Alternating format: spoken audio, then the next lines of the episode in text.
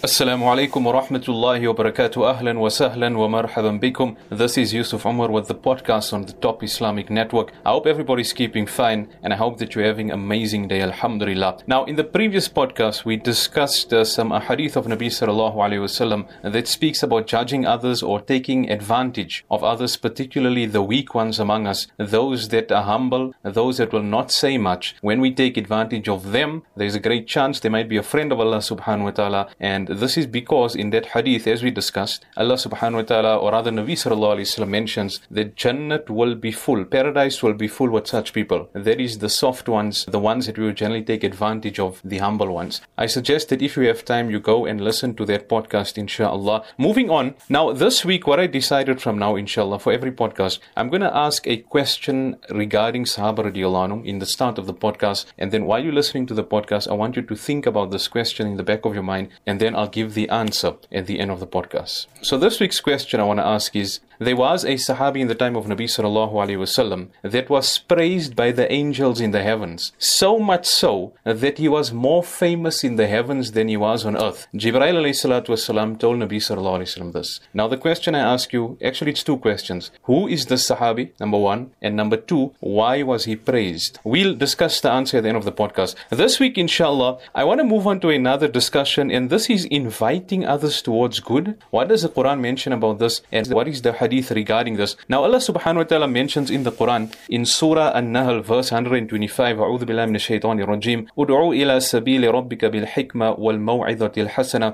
Allah subhanahu wa ta'ala mentions that O my servants that when you invite towards my path when you invite towards the deen then use hikmah بالحكمة والموعظة الحسنة use wisdom and good counsel we should never go and start shouting people yes you don't read salah you're going to Jahannam you don't do this you don't do that you're going to Jahannam. What kind of a Muslim are you? This is not the attitude, brothers and sisters. Nabi Wasallam never invited towards Islam like this. Anhum never invited towards Islam like this. Wisdom, subhanallah. In fact, just yesterday I was reading an incident of Abu Bakr radiallahu anhu and Nabi sallallahu alayhi wasallam. Abu Bakr radiallahu anhu brought his father to the masjid to meet Nabi sallallahu alayhi wasallam. Now keep in mind at this time the father of Abu Bakr radiallahu anhu he was elderly, number one. Number two, he was not a Muslim. So when they entered the masjid, Nabi sallallahu alayhi wasallam seen this. He seen Abu Bakr radiallahu anhu coming with his elderly father. What did Nabi sallallahu alayhi wasallam say? Look at the wisdom. I'm not speaking of an average layman like me and you. I'm speaking now of the leader of creation, the greatest creation that Allah subhanahu wa ta'ala created. What did he say? He said, Oh Abu Bakr, why did you not leave your father at home so I could go to your house and personally meet him? Subhanallah. Look at the humility, the respect, and the wisdom of Nabi sallallahu alayhi wasallam.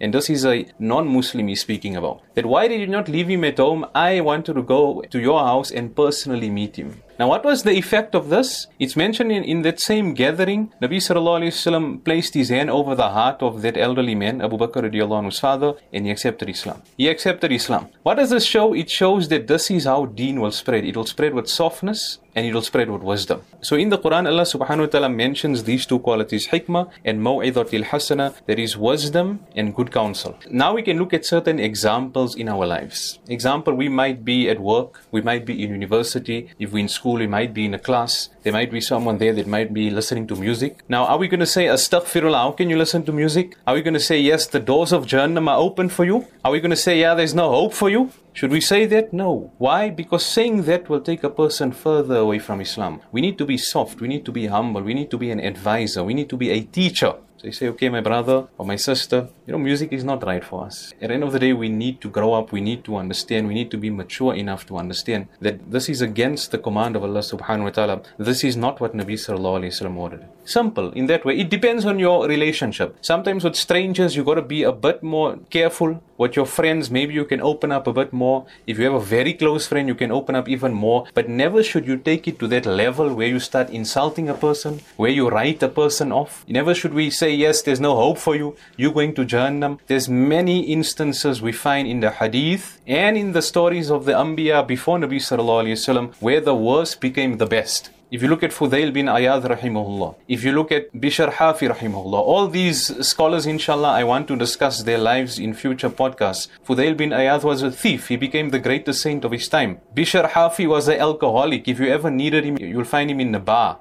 eventually became the most pious person of his time. Let's move on then. Now, in a hadith uh, of Nabi sallallahu alayhi wasallam, Nabi sallallahu alayhi wasallam also gives us a virtue of inviting. So, one, we know that we invite with wisdom and we invite with good counsel. We don't write people off. We be soft, and this is how Nabi sallallahu alayhi wasallam invited. Remember, there's a misconception, by the way. People say Islam spread with the sword. Islam did not spread with the sword. Islam did spread with character of Nabi sallallahu alayhi wasallam and Sahaba Now, the reward of inviting towards good. In one hadith, there's narrator in Muslim Sharif, Abu Huraira radiallahu mentions, Anna Rasulullah sallallahu alaihi wasallam qal, Verily Nabi sallallahu alaihi wasallam has said, Man da'a ila huda, kana lahu min al-ajri mithlu ujuri man tabi'ahu, la yanqusu dhalika min ujurihim shay'a.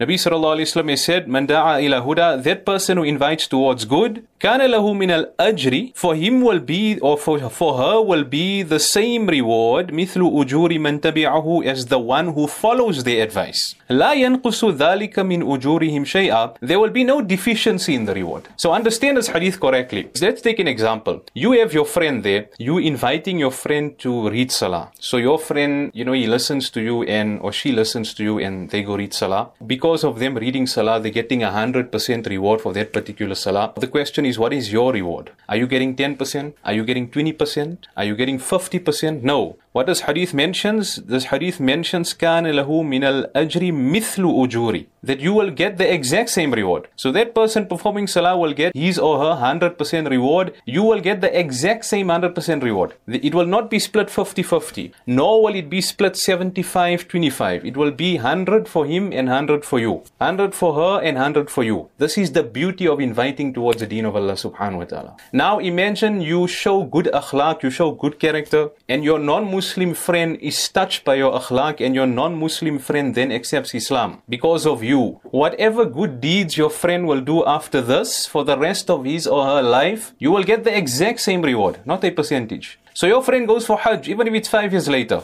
you will get that exact reward of that person performing Hajj. That person goes to read Salah, that person fast, that person read the Hajj, you get the exact same reward. Isn't this the mercy of Allah subhanahu wa ta'ala, dear brothers and sisters? Isn't this the grace of Allah subhanahu wa ta'ala? So remember, whenever we have an opportunity to invite towards good, and we don't have to be big saints. You know, many people they say, you know, but we don't have the knowledge, we don't have the necessary skills to invite. Nobody is saying you must give a bayan. Nobody is saying you must host the entire conference and speak to thousands of people. We all have this opportunity. We all have this opportunity. You entering the shop, you entering the bus, the train. There's an elderly person with you. Step back, let the elderly person go ahead. This is a form of dawah. This is a form of inviting towards good. A person smiles at you you, of course, from the same gender, male to male, female to female, not opposite, smile back. This is a form of dawah. Whatever good deed you can do, you do it. A person needs some help carrying a bag, carrying some luggage, help. This is a form of dawah. A person in, in college, university, or school wants to borrow a pen or pencil, a sharpener, a ruler,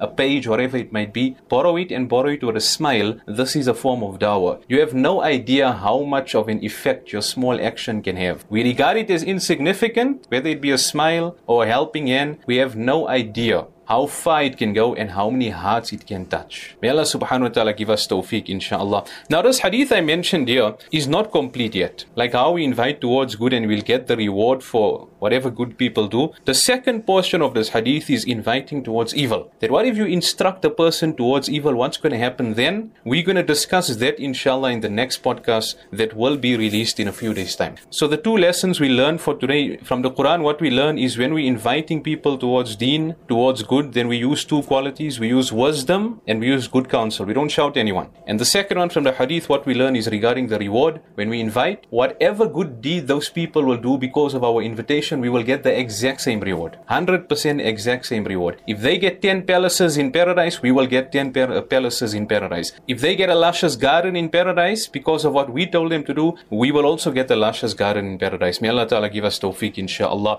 Alright, the question I asked in the start of the podcast, I mentioned mentioned there was a Sahabi that was praised in the skies to such an extent that he was more famous in the heavens than he was on earth. He was almost like a celebrity in the heavens. The angels praised him so much. Who was he and why was he praised? Well, let's go through the incident and now, and like this, you can find out the answer. Understand that Jibril alayhi salatu wasalam, the angel, every year he used to come down to Nabi sallallahu alayhi wasallam in the form of a human and he used to test Nabi sallallahu alayhi wasallam door. You ever went to a hifz class? You see now the students read their Quran to the ustad ustad. So Jibreel alayhi salatu wasalam used to sit there like the ustad and Nabi sallallahu alayhi wasallam used to recite the Quran to him. So on one occasion, Nabi sallallahu alayhi wasallam was reciting, Jibreel alayhi salatu wasalam was listening and there was a sahabi that walked past. So Jibreel alayhi wasalam, he stopped Nabi sallallahu alayhi wasallam and he said, Oh Muhammad, isn't that Abu Dhar? So Nabi sallallahu alayhi wasallam, Allah's messenger looked, he seen Abu Dhar and he told Jibreel, yes, that is Abu Dhar. But then he was confused because he realized that Jibreel alayhi wasalam did not ever interact with any of the Sahaba. So how does he know who is Abu Dhar? So he asked Jibreel alayhi wasalam that, Oh Jibreel, how do you know that is Abu Dhar? So Jibreel alayhi wasalam said that, Oh Muhammad, that man is praised in the heavens more than he is praised on earth. The entire day the angels praise him. He's a celebrity in the heavens, subhanallah. So the answer is Abu Dharr radiallahu anh. What's the reason for this? The scholars mention because of his simplicity. Because he cut himself away from the material things of this world. He lived such a simple life that the angels were awestruck and the angels couldn't help but praise him all the time. May Allah subhanahu wa ta'ala give us that quality and may Allah subhanahu wa ta'ala give us the ability to practice on what has been said. Time is up. That's it for this edition of the podcast. Do remember, please comment, tell us what you think about it. The hashtag to use is hashtag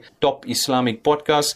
You just search Top Islamic Network on all the networks and uh, follow us there as well. Leave a comment. We would love to hear what you think about the podcast and also you tell us what you want to hear about. And like this, we can discuss it inshallah. Until next time, Assalamu alaikum wa rahmatullahi wa barakatuh.